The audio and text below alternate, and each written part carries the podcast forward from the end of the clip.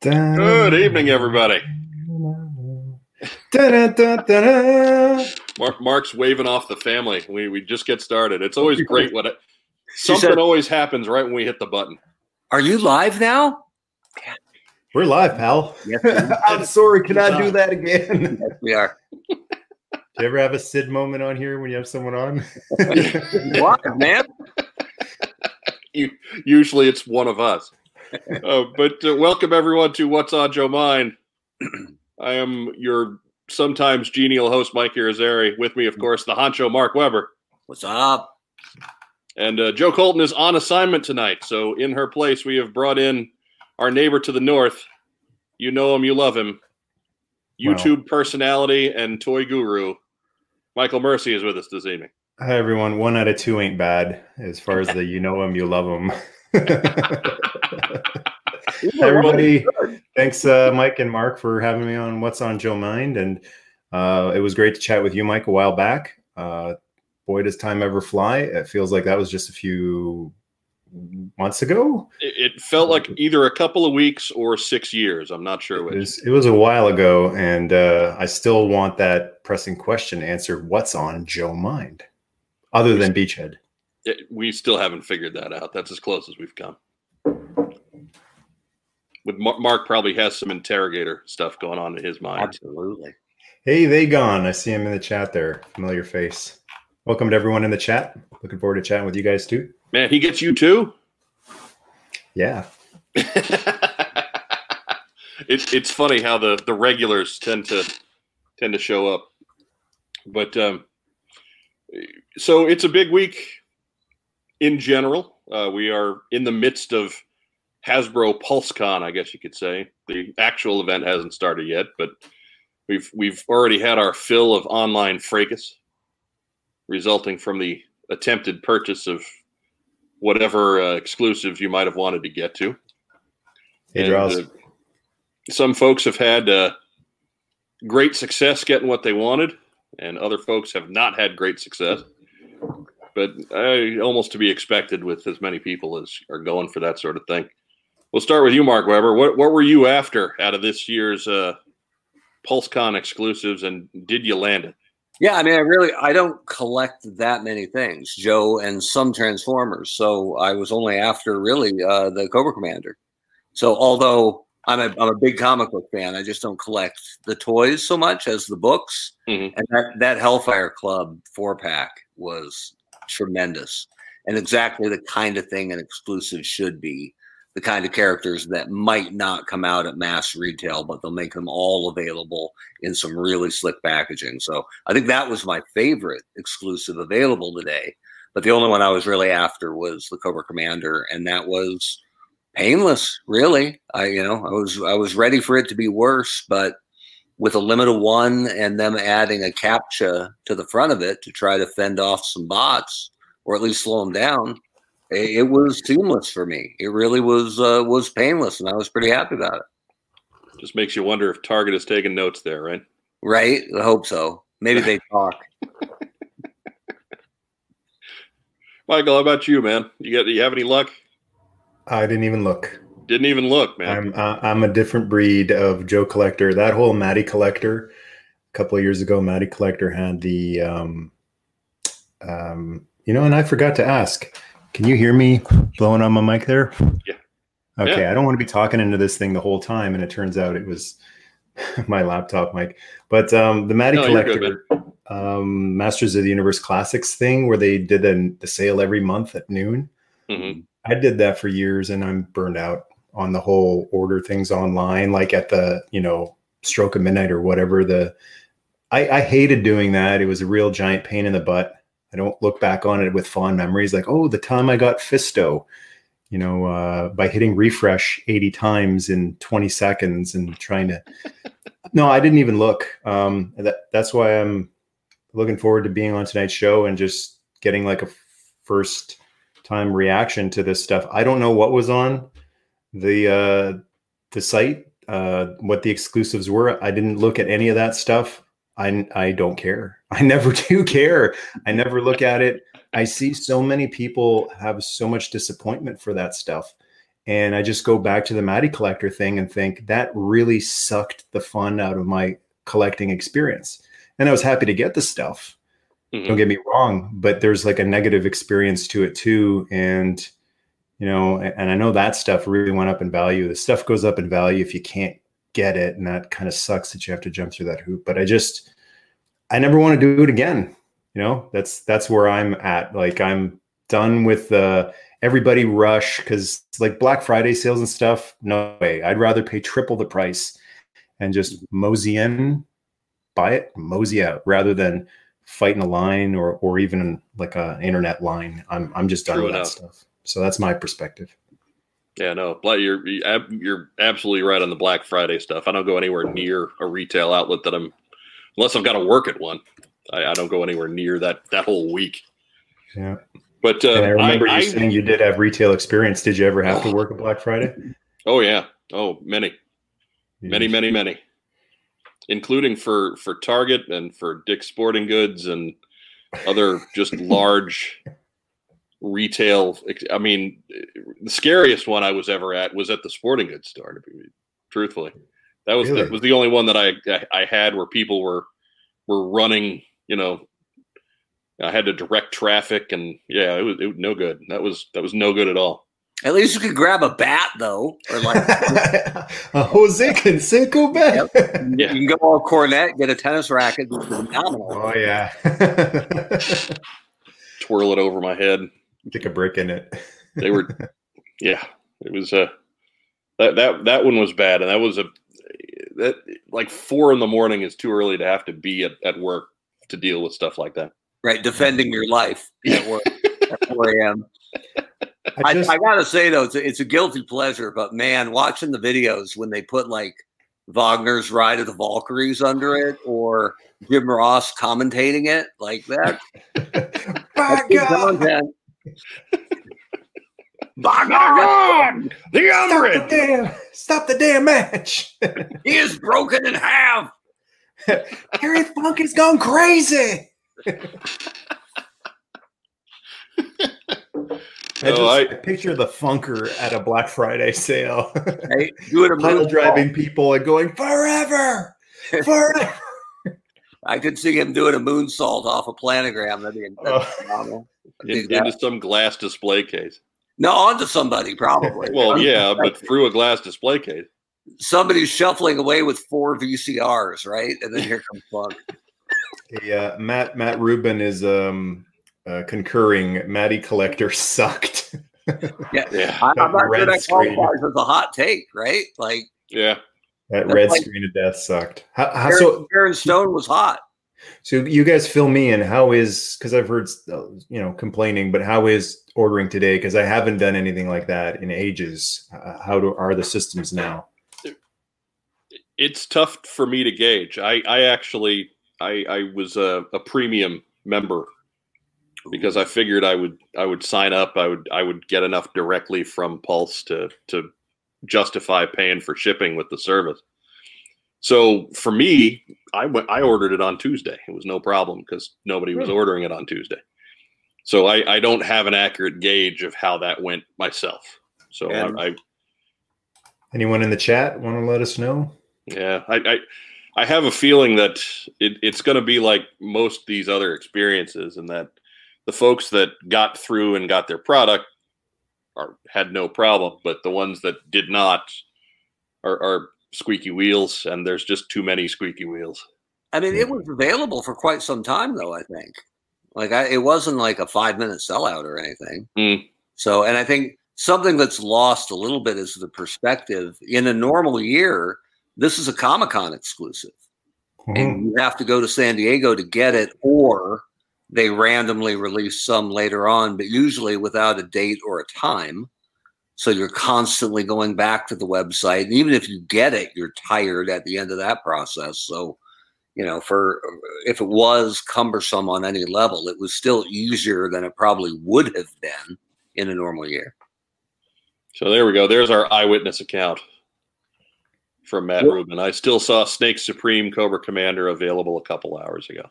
And the the prevailing thought is that they're doing a second run on the production because your shipping for you, Mike, for the premium members, you're getting yours a lot earlier than the people who order today. Like my shipping is next March. Can't get oh, yeah? the smell off. yeah. mm, like yours, yeah. Yours is shipping now, right, Mike? What's that now? Isn't your commander shipping now? You know, I haven't. I didn't even check. I did. I saw. I got the. I got the con- confirmation email, and that was. I, I still haven't opened that email yet.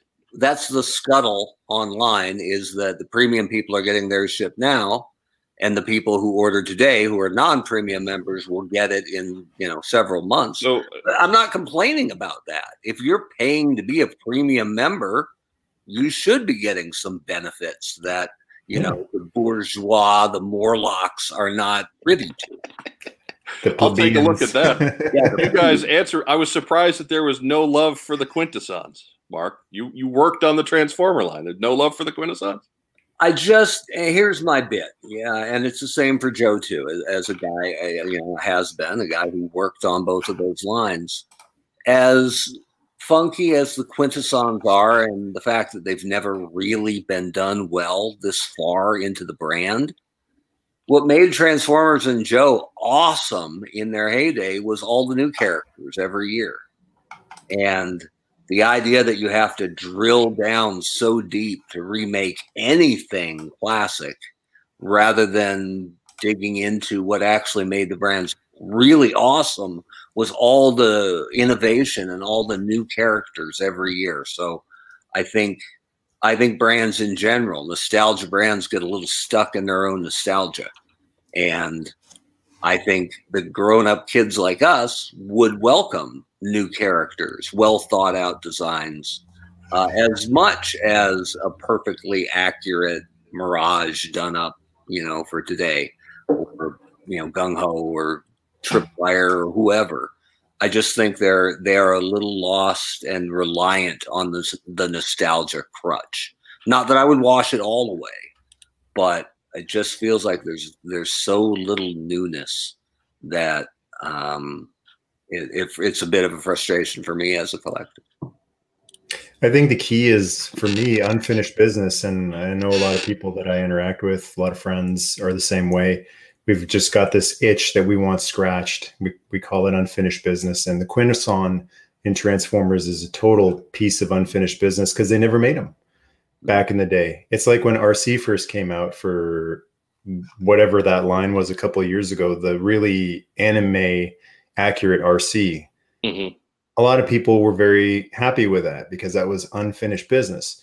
We've got this thing that feels like we want you you know that big shipment or that big um, uh, stock of mask toys that was just discovered in Chile. Mm-hmm.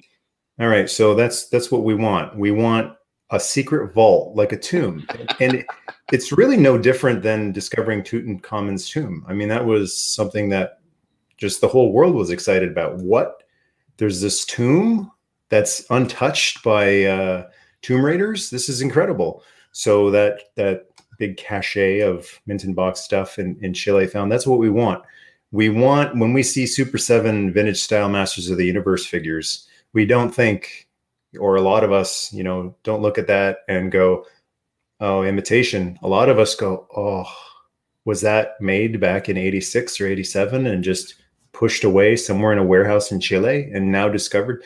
That's what we want something that feels like it was made back then. And it doesn't have all of the stench of modern day. Got to have a little of this. Got to have, have a little of that. Got to make all these people feel included, you know, and whatever. Got to got to put purple in there, or got to make it all white, you know, because whatever stupid reasons. I think um, the, the new uh, Origins, He-Man Origins figures, by using the original packaging, you know how many people see that and don't just love the figures, but they love the packaging. Mm-hmm. That's what takes them back. That's what makes them feel like this is unfinished business and it's old stock that never got released. Because a lot of these lines feel like they were cut short. Same with the GI Joe um, retro line, right? Using that original card art, even if they've tweaked this and that and changed the packaging a little bit, seeing that original card art instead of the Pursuit of Cobra blue style, you know, different style of artwork. Mm-hmm. Uh, that's what I really love. Things that feel like they should have come out back then, uh, and and just are true. You know, like I look at Marvel Legends and I don't I don't feel like they're unfinished business. I feel like they are total, really awesome looking, super detailed uh, toys, but they're modern. They're mm-hmm. modern articulation, modern looks to them, modern everything. Whereas I look at Origins and I go, oh, if if Mattel just had a few more years of He-Man back then, and it sucks that it ended when it did, and GI Joe, it sucks that it ended when it did, and it sucks that Transformers ended when it did. We all wish we, we could have had five more years of all those toy lines. I feel like if He-Man had gone a few more years, if we had seen a 1990 He-Man line, that's what they would have looked like elbow joints, knee joints, the origins line. I got to agree with the Arcee comment. That was a great figure. Whoever made that figure, I hope he got a big raise, man. Or he got fired. He was firing on uh but on all be, cylinders. let's guy. be serious. No, they were firing him because that's that's how it goes. he's he's working for uh, Jazwares now. or but anyway, uh, tip of or, the hat to whoever that was. Or, or perhaps he's on the podcast right now. Possible. Oh, altogether possible. Yeah. I, uh, I stand corrected. But was I not right? well, you were half right. You were half right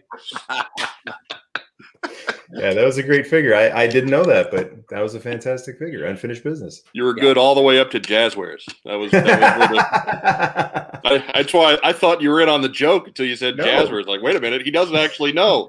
I thought I thought you caught that one. Thought little, you were on. Jazwares a little too Florida for me. So Not quite ready. That's that's really interesting. Then, um, you designed Arcee. Did you have any? Uh, go ahead. I was just going to say, uh, I want to be careful. I'm not. I wasn't the designer. I was the marketer. So I was the guy who was coming up with the ideas that then partnered with the designer to make the toy. Well, I I would love to hear more. And you don't currently work for Hasbro, do you? I don't.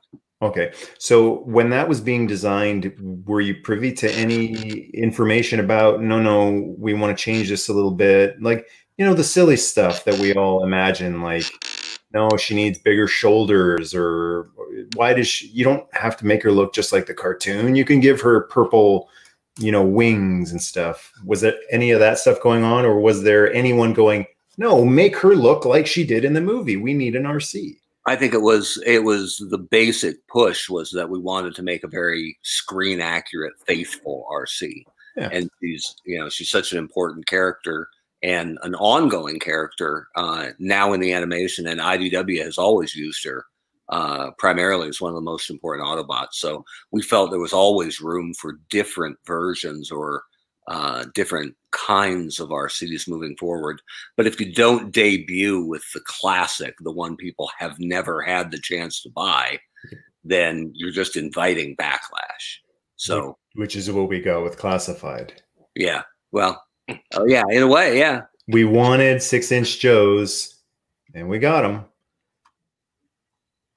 Yeah, it just it doesn't. it, it is weird to me from a marketing perspective that if you're going to update the Joes, and I have, I have no problem with that as a concept, if you're targeting new collectors and kids.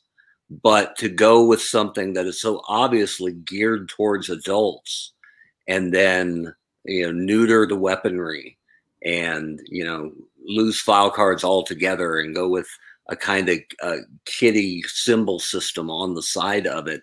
It's just such a mixed metaphor that it, it feels like they tried to kind of the shotgun approach let's try to do a little something for everybody and they never really hit any key demographic. Mm-hmm. not perfectly anyway. Oh maybe mike mike's pretty happy they got stop, really good. Stop petting your Sneeden. Um, I just want to mention Matt Rubin said the warehouse find was real. I thought people were trolling. I thought it was real. Uh, someone on my Patreon there posted pictures saying um, I just got some of those Chile toys. so I don't see why it would be a hoax. And and there are a bunch of things on eBay that went on sale. A mint in box meteor, a mint in box whatever the dune buggy was called. So I think it was real. Seems like mask would be a weird thing to hoax, right? If you were yeah, yeah. So Not nothing wrong with Mask. I like Mask, but if I was trying to pull off an elaborate hoax, it would be, you know, ET video games or something, right? Oh, yeah. That would have some pull. Beachhead Yeah. figures. Can you imagine Because they're after Johnny- that sweet "What's on Joe Mind" money. A, a giant metal container crate of 1986 Beachhead mint on card figures? All with broken crotches. Uh, every Yep. single one of them, probably. There'd probably be there'd probably be one good one in the lot, just because there's always one. and and the clips are all like paint scraped off of them. Yep. Yeah, you know, Gotta have that. we have And, we, and the we- mask we- is a different color than the green on the rest of the body. there's expectations involved with collecting that figure. Believe me, I know. yeah. Now that we've got the uh, got the, the Beach Party '86 collection, you know, it's so, some of them are great. Some of them are a little play worn. We love If- them all. If you got, let's say a couple years from now, 86 beachheads on a shelf, so it was truly Beach Party 86, is that the cutoff? Would you be like, if someone offered you the 87th, would you be like, nah, I'm good? There's no cutoff. All right, there's no end. There's no Then- cutoff. And there's 186. Or uh, you could have a 1986 Oh. beachhead party. Then that's the next one. 1,986 beachheads. At, at, at that point, I hope I'm still not actually counting it at that point. Then it, then then that becomes a bit of a chore. I don't know. It, we're we're getting too far ahead of ourselves on that one. I think I'm stuck on 14 at this point, so it's not it's not uh it's not too unmanageable or unwieldy. I, I don't would, I have to- like I like that concept. If you get upwards of 2,000 beachheads, simply by hoarding that one character, you will have driven up the price of other beachheads out there. And guys just trying to put together like an 86 collection. Would be like, I got them all, but not beachhead. Because Yeah. what's on Joe Mind, they're all like $120 now. Get my my, my get my big throne out and just sit there. Yeah. Yes. Bring him to me. Yes. A guy did that with uh, Topps cards the year of Mickey Mantle's rookie card. He Mhm. started buying up all the common cards of this one jabroni. Don't know who, I forget, but it was common. It didn't cost anything, so it was easy to buy. And he hoarded enough of them that people were having an amazingly hard time putting together a complete set of Mickey Mantle's rookie year of, of the, you know the whole run because nobody nobody could find the Joe Shlabotnik card. this, this Yahoo had like eighteen thousand of them. The David, for wrestling fans, the David Isley of baseball. That's it. Right? He had every Barry Horowitz card. Ugh, you guys, No. I've been Joe- watching. I, I I am impressed by the Joe Shlabotnik shout. That is an obscure reference from Peanuts. Yeah, That is Charlie Brown's favorite ball player. Joe And that- He got brought up. He like what once in the 1960s. yeah, and he sucked just like Charlie Brown on Well, the you know. Yeah. Gotta, oh my God, Joe Shlabotnik. Oh wow.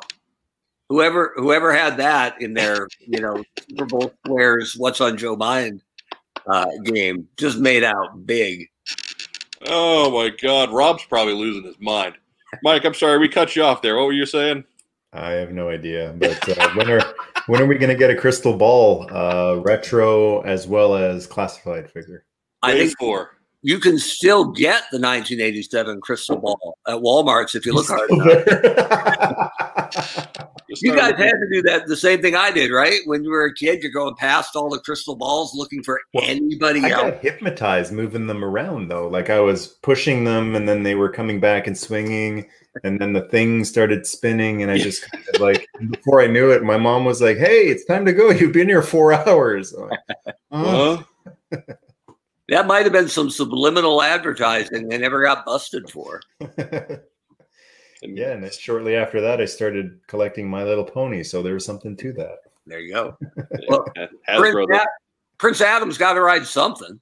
uh, I've never gotten into My Little Pony, but uh, you got to wonder how many people would have if they had been successful with that crossover back in the '80s. They were going to try to do a GI Joe and My Little Pony crossover. yeah, Did you that, hear that one. Uh, what Buzz Dixon was talking Buzz, about. He wanted to. yeah. He wanted to put the uh, The, Shipwreck was, uh, you know, Yeah. eh.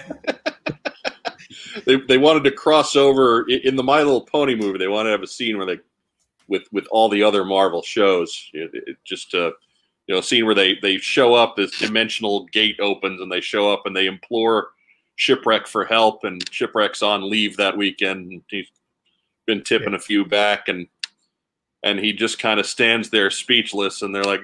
Forget it. He's not going to help us. And they go back through the door, and, and then the, the scene ends with Shipwreck looking at the bottle and throwing it over his shoulder. you think he's going to say, I got to quit drinking, but what he actually says is, I got to quit drinking cheap booze. He's got to upgrade. Get some Crown Royal here. Um, oh, Mike, man. I, I know, Mike, you got you got a big beachhead collection. Mark, is there any figure or character that you have multiples of? Because that's like, you know, Yeah, I don't. I, there's some like I try to get three. If it's a troop builder, I've always tried to get three of that guy. mhm. So it felt more like a group rather than an individual. But there's nobody that I, other than like the original Cobras, because they were, as far as I knew, the only bad guys we were going to get. So I tried to stock up on them when I was young. So I've got, you know, seven or eight soldiers and a couple of officers, but I never bought like one guy ridiculous in Joe. For Transformers, I stopped collecting everything and I just whittled it down to my three favorites. So that's Grimlock, Prowl, Skywarp.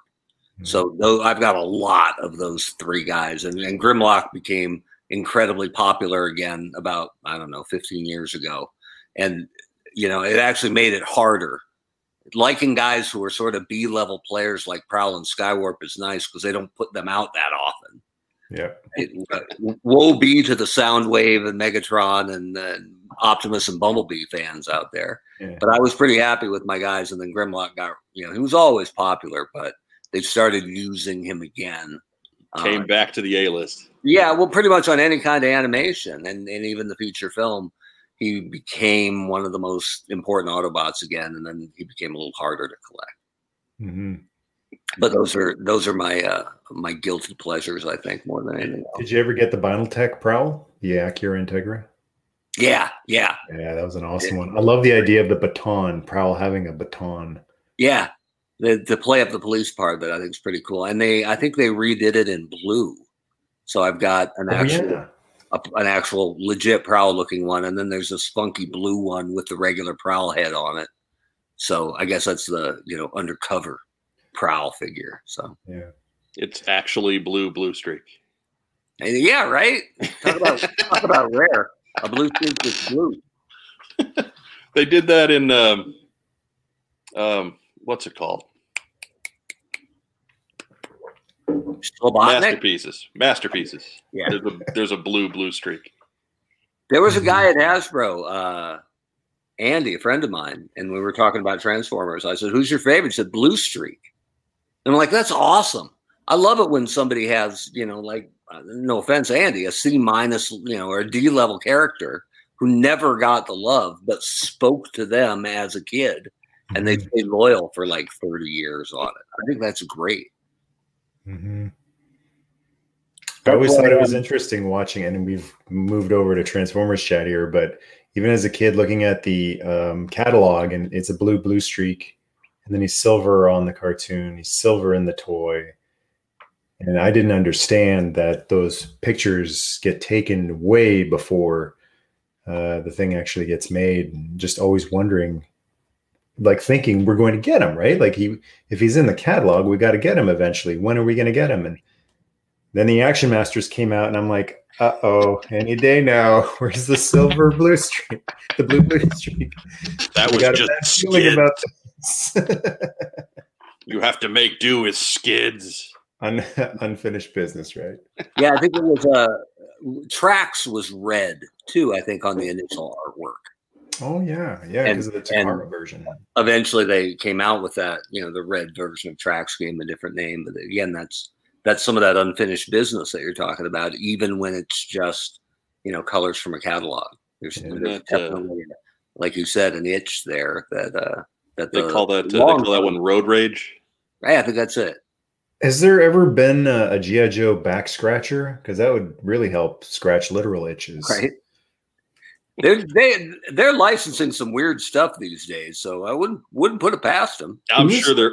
I'm sure there was something back in the day. Who's someone who has claws in GI Joe? I'm thinking like Overlord, or is there Overlord, someone? Well, Storm. Uh, you know, here's a Storm perfect Shadow one. Storm Shadow, 1988 Storm Shadow. Yeah, he had that one. That so that you can actually ah, scratch that itch. now I Oh. know. Do, do they need the lawsuits on that one? Right? Do a PSA with the voice of Flint. You got an itch, you got a scratch. and Storm Shadow comes in. Use the new GI Joe back scratcher.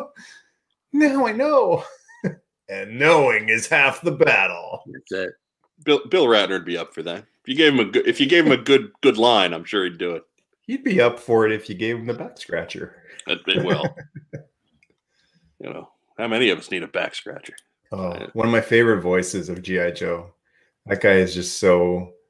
He's um just the the bull of the woods. You know, to use a Dusty Rhodes phrase. That like, there's a lot of cool, tough Joes before Flint, but Flint just kind of came in and he was.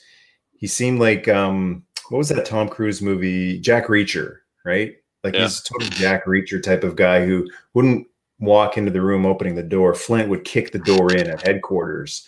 Come on, boys, we're going on a mission. Right. Hawk's like, that's my office door. no time, General. Yo, Joe.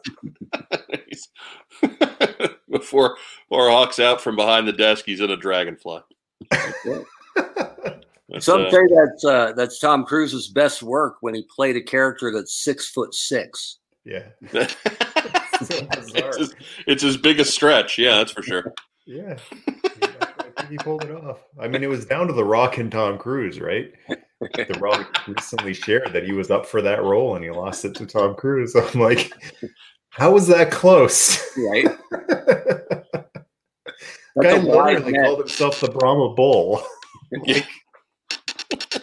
Bull in the Sick. China shop, Brahma Bull. I He don't was 6'4", 265 pounds, superhero looking dude. Uh, Tom Cruise gets the part. Yeah. Tom Cruise. He's, Bigger personality. that's right. You fit him in your pocket. We can always put lifts in his shoes. It's fine. We'll stand him on a crate. We shoot All right, so so here's a here's a little brainstorming session here. Um, and Mike, sorry about your uh, your format. Sorry about your damn luck. You're good, man. You're good. um, Tom Cruise. Okay, making a live action GI Joe movie, you have to use Tom Cruise. You have an edict. We have Tom. We have to use him. Who does he play today? Uh, you know, like not you know. Oh, 20 years ago he would have been. Per- today, who does Tom Cruise play? I mean, it's almost sacrilege, but I'd love to see him as a villain. Not that you wouldn't want to get the Mm. face value out of Tom Cruise. Ripper. well, I mean, if you gave him a big one, if you made him Destro or Cobra Commander, I know you're obscuring the face, but Destro. that was always one of the one of the teases from Connery before he fully retired was that he said he would do Bond again, but only as the villain. Mm-hmm. And I'm like- Bar- barking fridge, good one. Ace. Uh, Oh yeah, I think 60 year old Tom Cruise has to be General Hawk, doesn't he? no, man, Well, that's has the obvious Maverick. one. It- it- it- obvious, schmobvious. He's he's again. He's past 60. he doesn't look it Well, though. No, he looks love great. Ace or Maverick. I mean, those are the obvious choices. Maverick. Well, How about- naturally, Maverick. how about General Flag? Since you, you're probably getting a Ah, one there- picture, there you go. There you one go. picture deal out of him, right? So General Flag and Major Blood, the little pew pew, and that's it. One and done. Be Admiral Keelhaul. Playing the clarinet the whole That's time. right.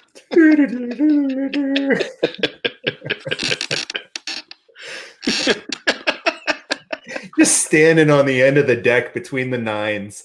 And all the jets are flying around him. Get out of the way. Launching into Woody Herman tune. Okay. Oh. Clint Eastwood, You, they, they tell you now you have to cast Clint Eastwood. So you got Tom as Flag or Keelhaul. who, who does Clint Eastwood play? I mean, Keelhaul's dad. I don't no, know. yeah, he has to be Joe Colton, doesn't he? Yeah. Yeah, Joe. yeah, that's the one. Either No, that, either that or Quick Kick. yeah. Right. One of the two. I mean, Clint Eastwood is 85 years old. I mean, you know, I just Why not Storm Shadow? Oh yeah, sure. Let's go for it. We'll just we'll just digitally superimpose his face. We'll get him right on there. It'll work. It'll be it'll be a dream come true. see, I can't do fantasy casting these days because I don't know who's out there. Like I, Oh, I haven't seen a new movie in ages, and even if I did, I, I can't commit the actor's name to memory.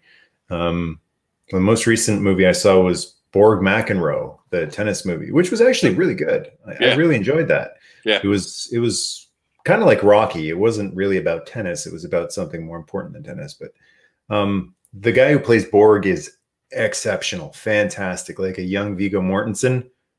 I don't know what his name is. Never will. You know, like I just can't. So oh, I I forget. go back to 50 year olds like Tom Cruise and Matt Damon. Joe Joe Colton went and saw Borg McEnroe and she hated it, but she well, big, everybody is entitled to the, you know, uh, the right to be wrong. she's a big Star Trek fan, so I think I think So, she had so am un- I. unfair expectations. So am I. What? How does Star Trek have anything? There was no Borg in that movie. Oh, no, okay. Yeah. Well, well, I'm on a time delay here in Canada. I just got the joke. There you go. it'll bounce around. It'll get to you. okay, yeah. I was gonna like my wife was asking him, so what's this movie about?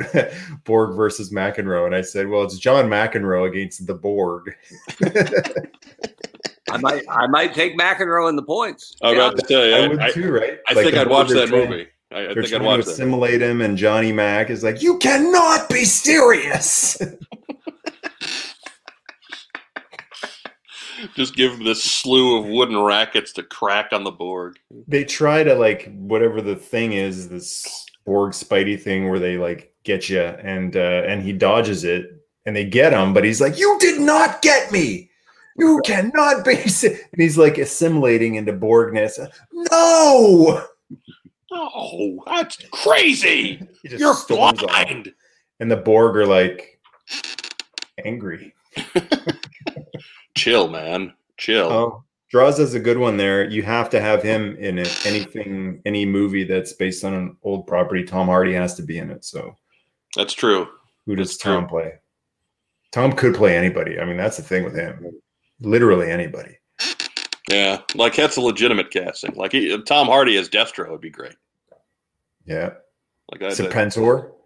yeah. If you go with Zartan? Serpentor, sure. Zartan would be good. Yeah. Yeah. We're thinking all the the baddies. Or maybe just recast him as Bane, so he can do the voice again. Yeah, the guy could do Flint, Duke, Shipwreck. He literally there is almost no Joe. He would he could do Quick Kick, and I wouldn't really laugh all that much at it. I'm like, okay, Sure, why not? sure, he's bare chested and barefoot in the Arctic, and And he's he's good. He's good. He's fine. it's just No a little chilly, darling. It's just it's good. That hiss tank that they're riding under puts out a lot of heat. It's good.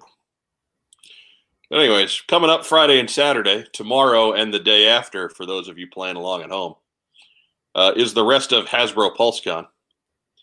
We'll take a couple of minutes and go through the itinerary that they've got planned.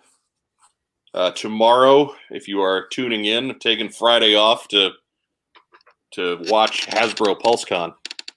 Uh, 11.05 is when things get started at the Wizards Magic the Gathering presents Zendikar Rising Live. I have no idea what that's about. Uh, 11.45, uh, Dungeons and Dragons presents Dragon Talk. Uh, 12.25, we get our first celebrity sighting with Joe Manganiello's Guide for Dungeon Masters. At 1 o'clock, the Hero Quest panel, that was their big reveal earlier in the week, was Hero Quest. That's already funded. Uh, then 1.30, the Hasbro Star Wars panel. 2.30 the hasbro star wars HasLab panel.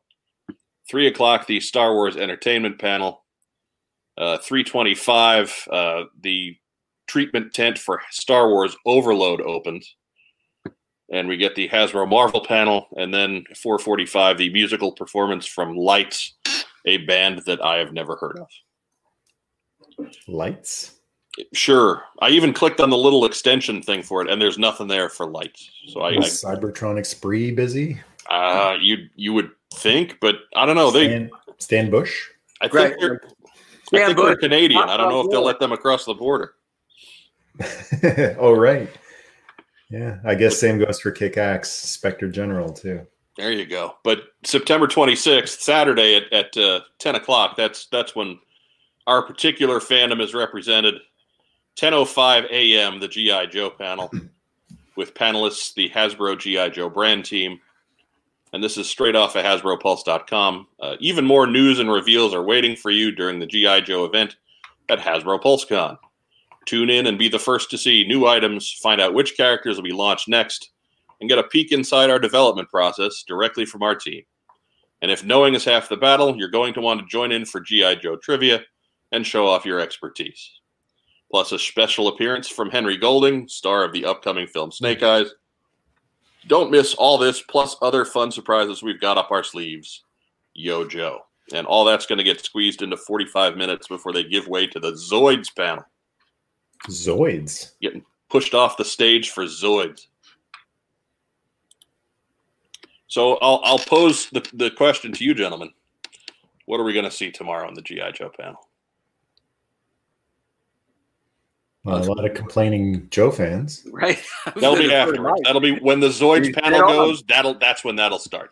He's dead on. I, I got a question. Um, did you guys like like back in the when we were growing up and collecting all this stuff before the internet? did you guys enjoy finding out about things in the store? Yeah. Wasn't Oh, that a yeah. rush?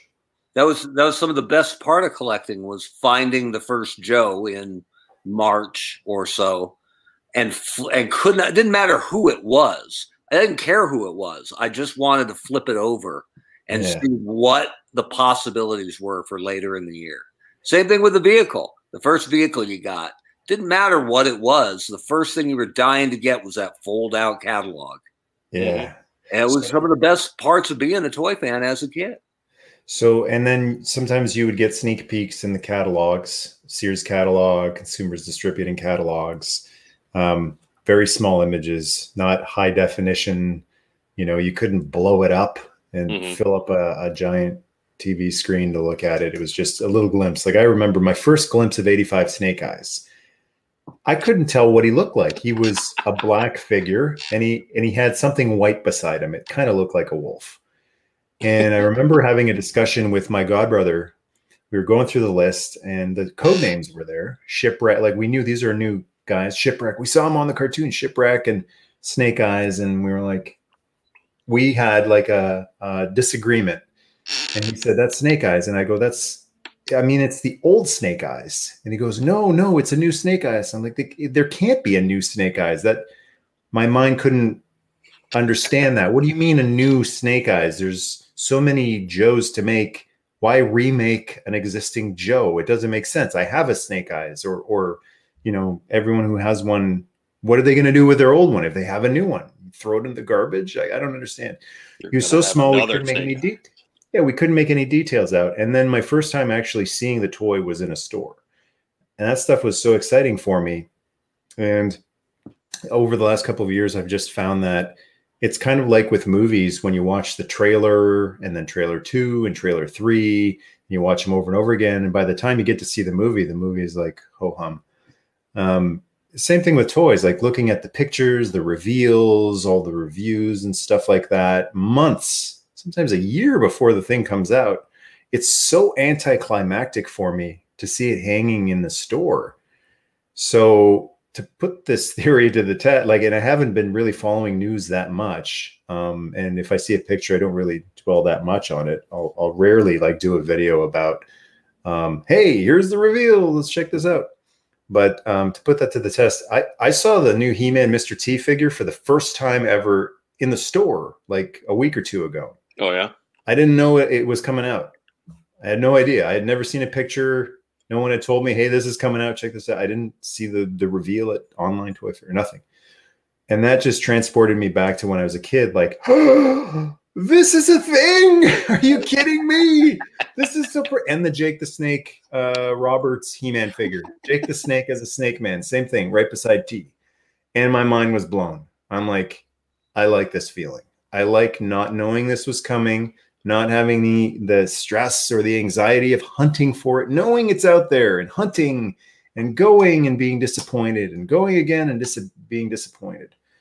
Uh, I like that, and that just kind of reinforces to me to not dwell too much. You know, it's it's cool to see, but just not dwell too much and dissect and and suck all the fun out of like the experience of seeing it hanging on a peg in a store and having that be the big reveal. Because like we're nostalgists, right? We love nostalgia. We love the thing. But I think one thing a lot of us miss is the experience as well of like the the reveal being in the actual store. Oh yeah.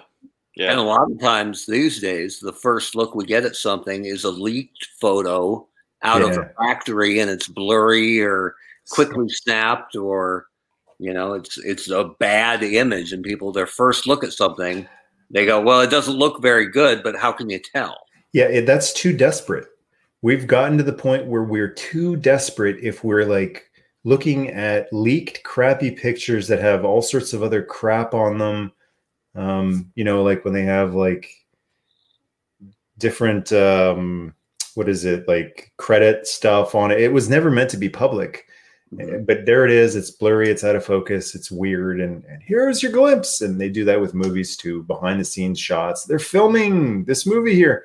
You know, I don't I don't want to see Christian Bale in his bat suit half on drinking a coffee and eating a bagel like i screaming at a production assistant. Yeah no!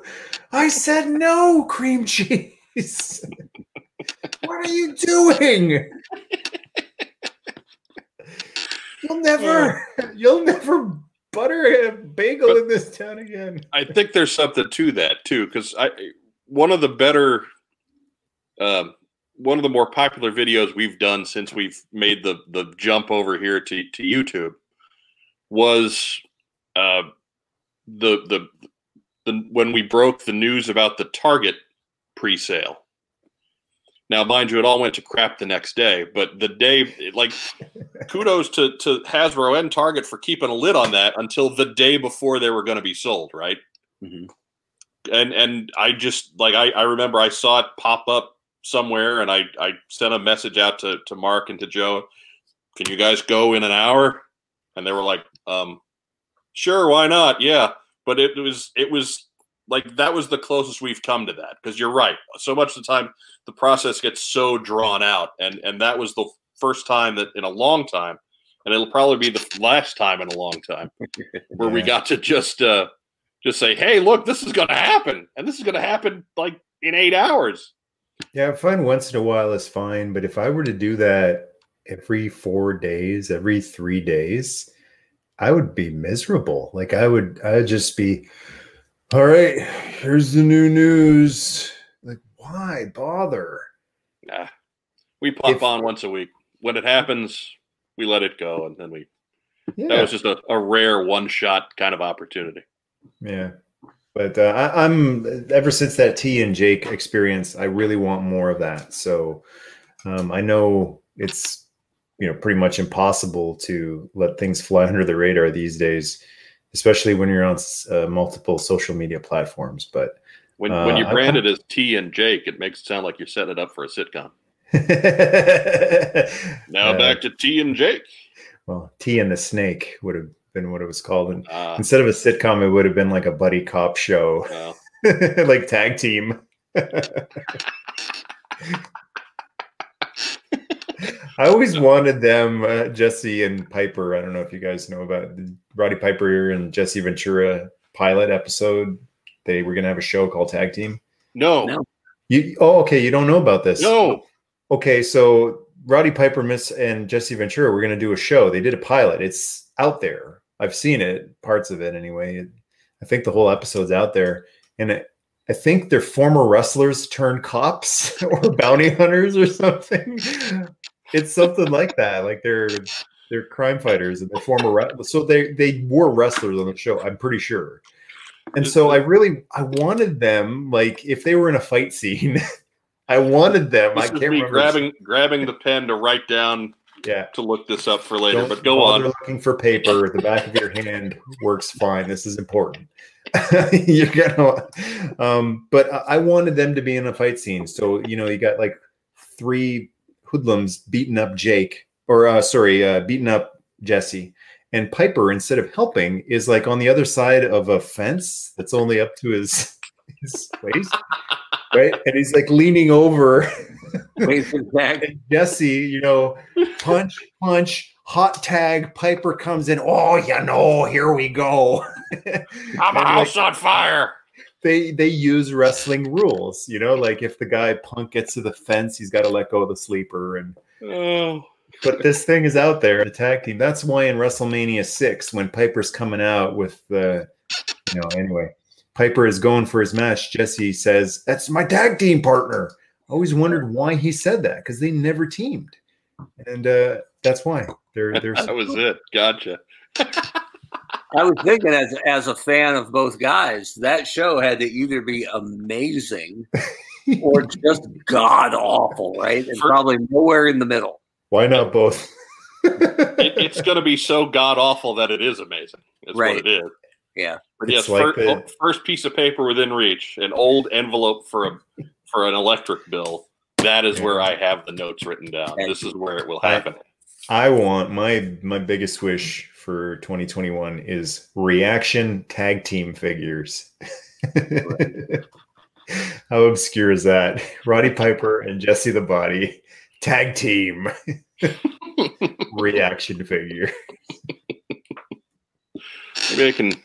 Maybe if it if it goes uh, the gets the full season worth of episodes, they can uh, maybe cast Hulk Hogan as the villain. Yeah. I mean, we're only probably three years away from Funko Pop actually considering that, right? Because they have dug pretty deep yep. into the whole pop culture well. So well, don't they have Mike Irizarry and Mark Weber? Uh, is it Weber or Weber? it's Weber, and and Weber. they actually reached out to us, but they said the heads on the Funko Pops are too small to be me and Mike. So, yeah. I see. I say Weber because there's a street in Kitchener, Ontario, where I'm from, named Weber. It's spelled like you spell your name, but we always pronounce it Weber. All Kitchenerites pronounce it Weber, and we always know when someone's out of town because they go, "Hey, you want to go grab dinner?" yeah, sure. What are you thinking? Well, there's you know this nice restaurant on Weber. I'm like, oh. ah, get out of our town. I think. I mean, the only the only big Weber spelled correctly claims to fame are the Grill, which is Weber Grill, and uh, the Bowler, right? Isn't uh, Chief yeah. Chief Weber on uh, Grey's Anatomy? And not not up on my Grey's Anatomy. Yeah, he's a, he's been there forever. I mean, it's an accomplishment to be on Grey's Anatomy and not be killed off after 14 right. years. So. And you say you say he's in charge? He, well, he was. He's uh, he was the chief, I think, in the first uh, 50 years of that show. Anyway, um, he's still around though, and it seems like my wife watches it, and it seems like they've killed everyone except for three people on that show. So, so he's one of the survivors. Did, did they kill him, or did they just wander off into the ether, never to return? well, they kill him. It's pretty okay. brutal. I they come up with these insanely, um, uh, really intricate deaths for a lot of these characters. Who, anyway, it just seems like there's some drama, and they uh, they get the uh, you know uh, what was it, Professor Arturo send off from Sliders. you think you're a big deal, eh? they work in a hospital, though, right? You, you would think they could save a few of these people. Yeah. no kidding. Bad luck. We're bad all out of bandages. But yeah, the uh, the what's on Joe mind pops. Uh, uh, it, we're we're in discussion. we're in discussion. We'll, yeah. we'll, we'll see if that comes to pass because it it'll get it'll get done. A, you, you know, you could have a you could have a Mike, you could have a Honcho, and then you could have like eight or nine Joe Coltons. That's true. Honestly, we're not we're not outselling any of Joe's figures. So no, no, we would be we would be number ten and eleven out of out of an eleven figure they, set. You know what? They'd have to multi pack it. They'd have to. You'd yeah. have to to get Joe. You'd have to buy Mike and me. That's how. yeah. Works. Yeah, something like that. Fine. Something like that. It, it, it's and, and, honestly fair. Fair. I'm okay with that. So do we? I mean, would we be sell outselling the the Michael Mercy pop figure or no? I I don't know if there's one out there. I kind of feel like there is one. I feel like Funko has some sort of some sort of deal where they don't have to pay any rights fees, do they? They can just they've made so many they can do whatever they want now, They right? do to get everybody. So okay. I'm Yeah. I'm waiting for those those semi obscure '80s sitcoms that ran, you know, five or six seasons, but but don't have that staying power. I'm waiting for the Empty Nest Funko Pop run. I'm waiting for the Wings Funko Pop run. What was Burt Reynolds' sitcom?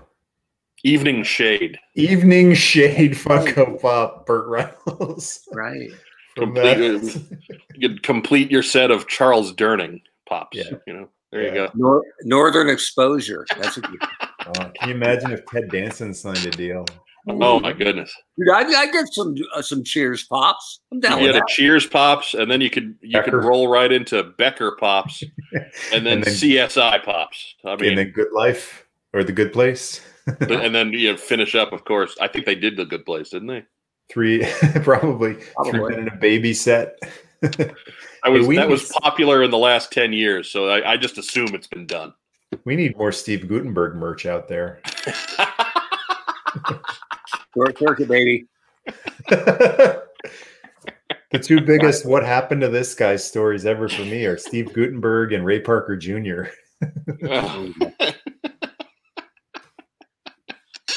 Ray Parker Jr. Well, that's that's what happens when you when you pursue foolish lawsuits. That's the Ray Parker Jr. story. Well, I years ago, like when I was in university still, and I wanted to do a documentary called "Finding Ray Parker Jr." because there were like a couple of other documentaries that were kind of serious called "Finding This" and "Finding That," right? And I wanted, I wanted to do "Finding Ray Parker Jr." because it was important to me. like, what happened to this guy who made one of the coolest songs ever and just disappeared?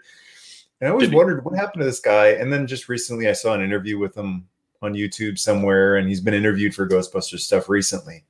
And he's just he's fine. He's happy. He's a dude. It's like there's no he's he they didn't find him behind a waterfall in uh, deepest darkest you know Africa or anything next to Hakeem.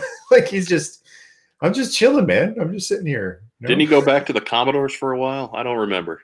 I don't know. Yeah, I don't know. I always I read it once, had- but it it was unremarkable, so I've kind of forgotten it. I always Didn't- wished he would have done some sort of team up with Huey Lewis and buried that hatchet. Right. Didn't they kick Ole out of the Commodores to make room for Ray Parker Jr.? No, that was the Horseman Oh, and and uh, and Lex Luger. I think I'm confused. Ironically, Ray Parker, Ray Parker was a better worker than Lex Luger. Yeah. But but you can never forget Lex Luger's contributions on the the top ten smash, The Night Shift.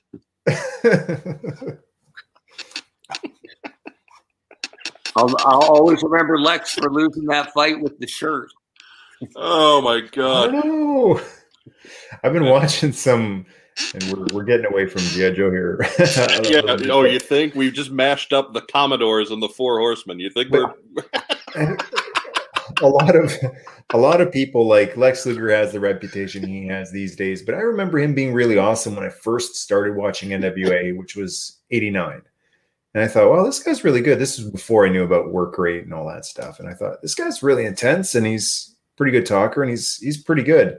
And then it kind of went all downhill when he went to WWF from there and then came back. But now watching some old NWA on the network, um, World Championship Wrestling from 1988, this guy was great. Like, you know, Yeah. he uh, if if something had happened to him like Magnum TA, we would be remembering Luger as the one of the other huge what if stories. Like he had so much potential. Um, but yeah, like you know, Lex Luger, later years, I'll never give it a second look. But those early years, the stuff with uh, with Flair, fantastic. Yeah, no, he he was a heck of a worker early in his career when he when he felt like keeping up with the narrative. Mhm. But then he decided he was big and and kind of got away from that. Yeah. Jericho said in his book that he would get extra promo class time or promo, you know, practice time by booking next to Luger's slot because Luger would never show up to work on promos. And the, the rare time when he asked him, "Hey, you're, I'm booking, I'm taking your time. Is that okay? I don't want to step on any toes." Luger said, "No, usually I'll just do a double tanning session." Okay. And I'm like, it's the most Luger thing ever to say. Yeah. Yeah, it's really your Too tan bad. that used to work.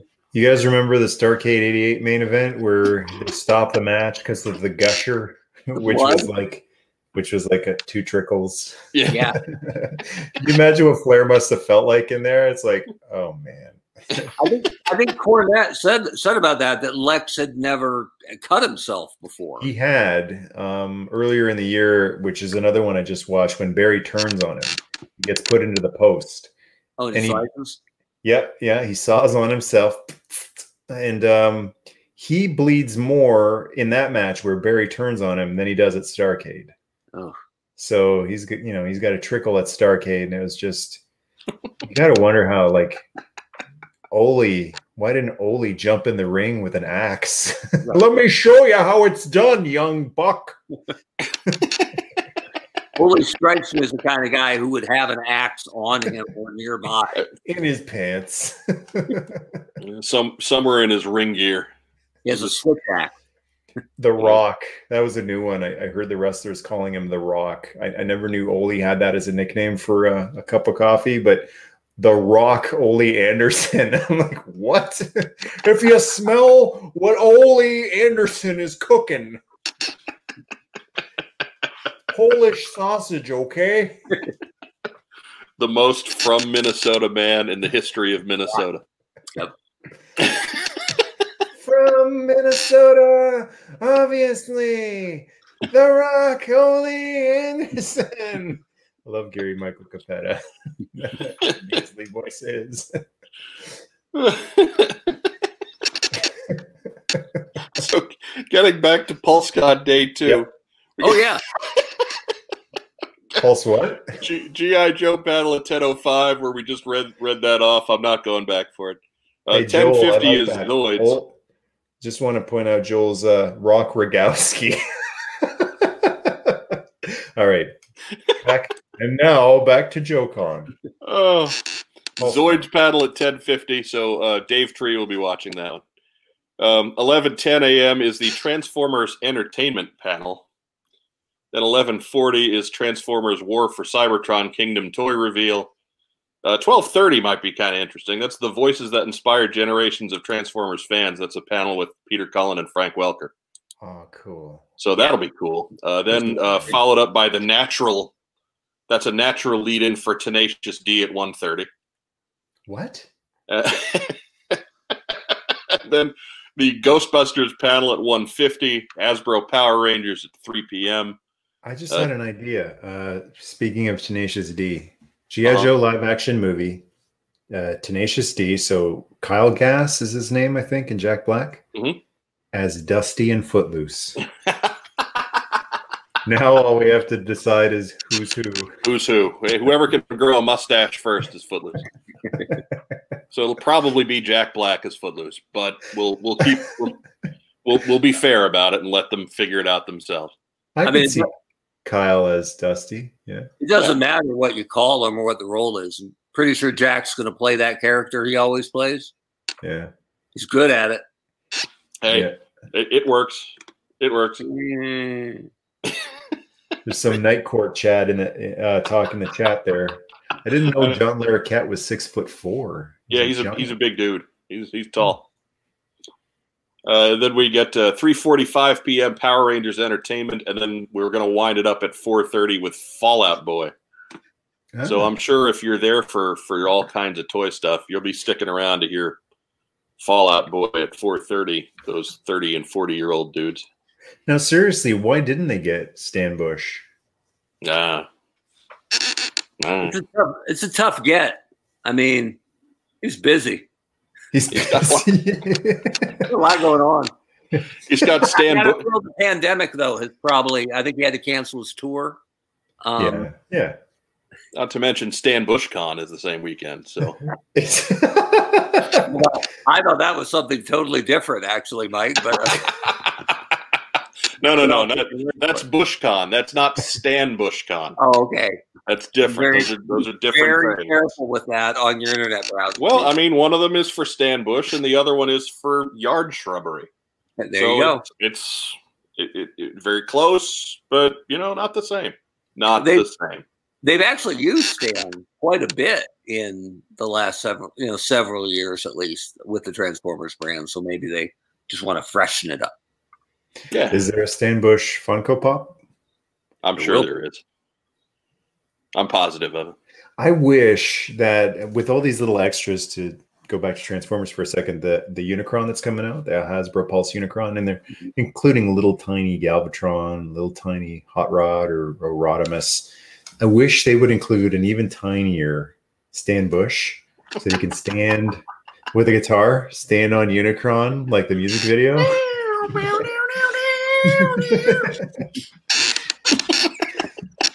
That's as much as my register will let me get into the beginning of uh, Dare.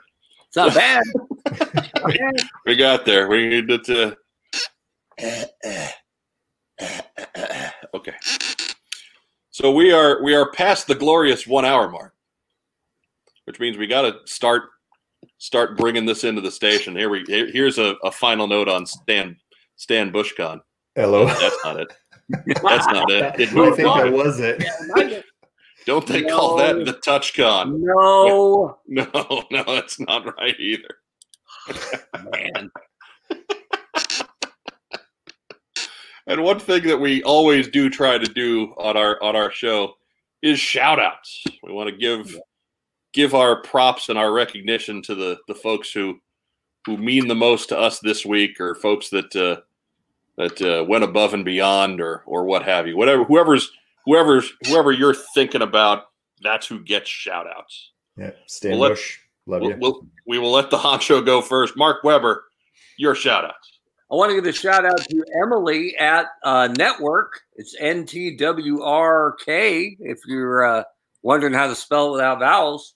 And Uh-oh. she writes and says, uh, pre-orders for GI Joe Cobra Commander were initially quoted to ship during the month of September. Please know we are working to have your order shipped as soon as possible. The shipping delay is in relation to the recent restrictions on the carrier systems as a result of COVID 19. Unfortunately, this is a circumstance out of our control. You will likely see tracking information populate in the middle of October. So, if anybody like me made the mistake of ordering a Cobra Commander figure through the network app, uh, yeah, they're to miss their ship date by at least two two to six weeks. So that debacle rolls on. So we'll keep tabs on that in our other uh, very popular segment called "What I Didn't Get In," right here on What's on Joe Mind. What's important is you're not bitter. No, I think I mean I assume it'll get here at some point, and I don't need it now versus later. I just like watching errors compound. Right, it's a good bit.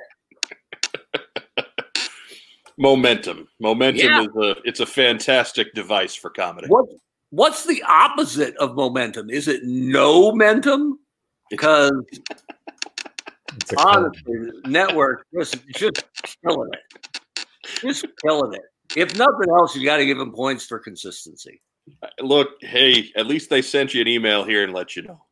No, no, this was the second response. The first response, the guy didn't even answer the question. So I got right. Mike, Mike, you're going to witness that for me. I tried to find a positive bit in that, right? You you heard me, right? Yeah. No, Okay. that's my shout out. That's all. Huh? No no no good ones. Just just No. Emily at Network. That's Emily at the network. I appreciate you getting back to me and telling me you guys screwed up again. Goodness. Michael, you're our guest today. Do you have any shout outs? Uh, I've got some shout outs to everyone who joined us in the chat there. They gone, Nyquist75, Matt Rubin, Renegade Biker. Who else was in here? Fulton Ansley Project, Rob Irizarry. Coincidence? I No. think not. No. He's been stalking Mike for a long time. You're Yeah. gonna get him out of there. Uh, and anyone else draws? Uh, anyone else I've missed there in the chat? Upwards Uh, of thanks for four hanging out with decades us. now. I can't I can't seem to shake that guy. Man. Thanks for hanging out with us. I want to give a shout out to Mike Irizarry. right there in the top left corner. Great chatting with you again. I'd like to give a shout out to guess who else? Adam Hurt for this awesome mug. I thought you were going to say from Memphis, Tennessee, which has allowed me to rock and roll tonight. Thank you, Adam. Thank you, Mark Weber. It was awesome to chat with you tonight too. And uh, and a huge shout out to everyone over on uh, the Patreon tribe. Uh, lots of great friends, good brothers and sisters on there too. I always want to give them a shout out. Awesome. What about you, Mike? Well, and there just to to throw Rob was here first. That's a good point. I, I've moved away several times now, so clearly I am not doing any stalking. I am I'm trying to get as far away as possible. It's not called stalking anymore. It's called stanning, Okay. which kind of goes back to Stan Con. I'm gonna give. I'm gonna also give a shout out to Stan Bush. Um, big fan of big fan of your work. Don't don't don't uh, let the the conversation here try and tell you otherwise. I just want to say Stan Bush is one of the most inspirational singers of my entire life. I, I lo- have loved the touch ever since 1986 and Dare.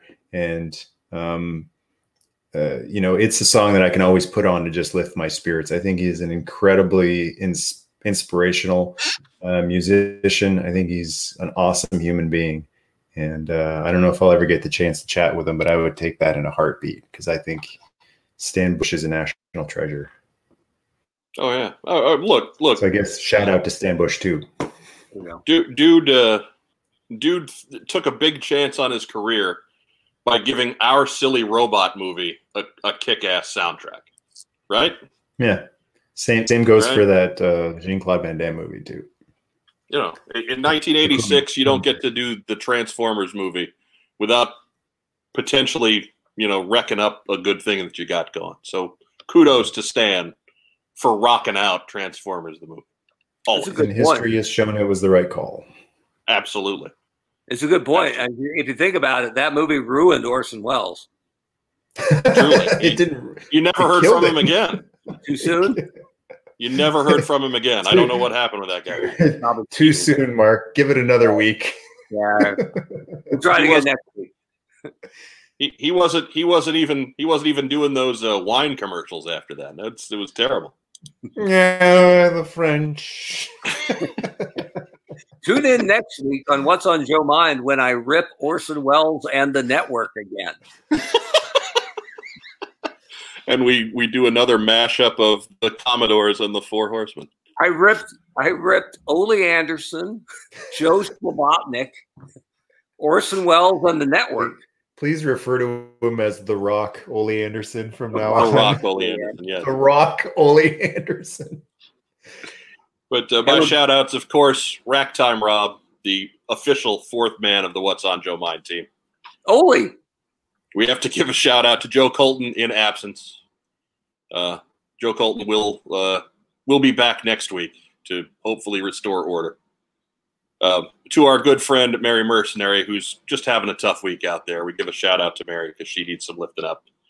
And to our, our other good friend who is normally in our in our chat room, uh, Diana Davis, who is knocked out with some last minute medical issues tonight, and so hopefully a quick recovery for Diana so that she's back with us again next week as well.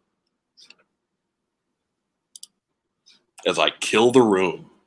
and a big shout out to Mike for joining us on the show tonight. And no problem. And, and it's and- not killing the room. You know what? Let's let's just thank you, but let's take a moment and, and just send some positive thoughts, prayers, whatever you want to send, uh, well wishes for her to you know get better. Um, but yeah, guys, thanks. This has been a blast, and like I said, um, thanks for the uh, the format. But you know, this is your format. About how it what- goes, man. That's I, what we do with it. I, I tell you, man, I got I got co-hosts who get a little antsy when I don't send a format. So Yeah, I, I prefer to do it this way. It's just it's fun to go off on tangents and stuff because that's you know how you I- get that's how you get the Commodores and the Four Horsemen. That's what I'm talking about. and the Rock Ole Anderson. You know, Lex Luger, The Rock, Ole Anderson, Ray Parker Jr. Tom And, um, Cruise as and Tom uh, Cruise are the, they are your NWA four horsemen, Absolutely. Tenacious D as Dusty and Footloose. Dusty and Footloose. didn't even talk about uh, we, we didn't even talk about Lionel Richie splitting from the group. Oh. you know? Lionel Richie as Alpine. Okay. Yeah. Got that must, mustache is perfect. No, Lionel Richie could walk up the walls. It's perfect for Alpine. Yeah. Yodeling? No, no, he's dancing on the ceiling. Hey-oh. How yeah. do you get there? You got to go up the wall. Mountains don't have ceilings though. They got mountains are walls in a way. We'll be climbing on the ceiling. Let's get out of here before he sings some more. Right? So, uh, for our special guest host, Michael Mercy, for the honcho Mark Weber, I'm Mike Irizarry. From here at What's on Joe Mind, remember to exercise your freedom of choice by choosing to wear a mask and keep yourself out of harm's way. Remember, we're still in a pandemic, even though none of us want to be in a pandemic. Remember. Have a great rest of the evening. We'll talk to you next week, Thursday at 9. Be here or be square. Yo, Joe!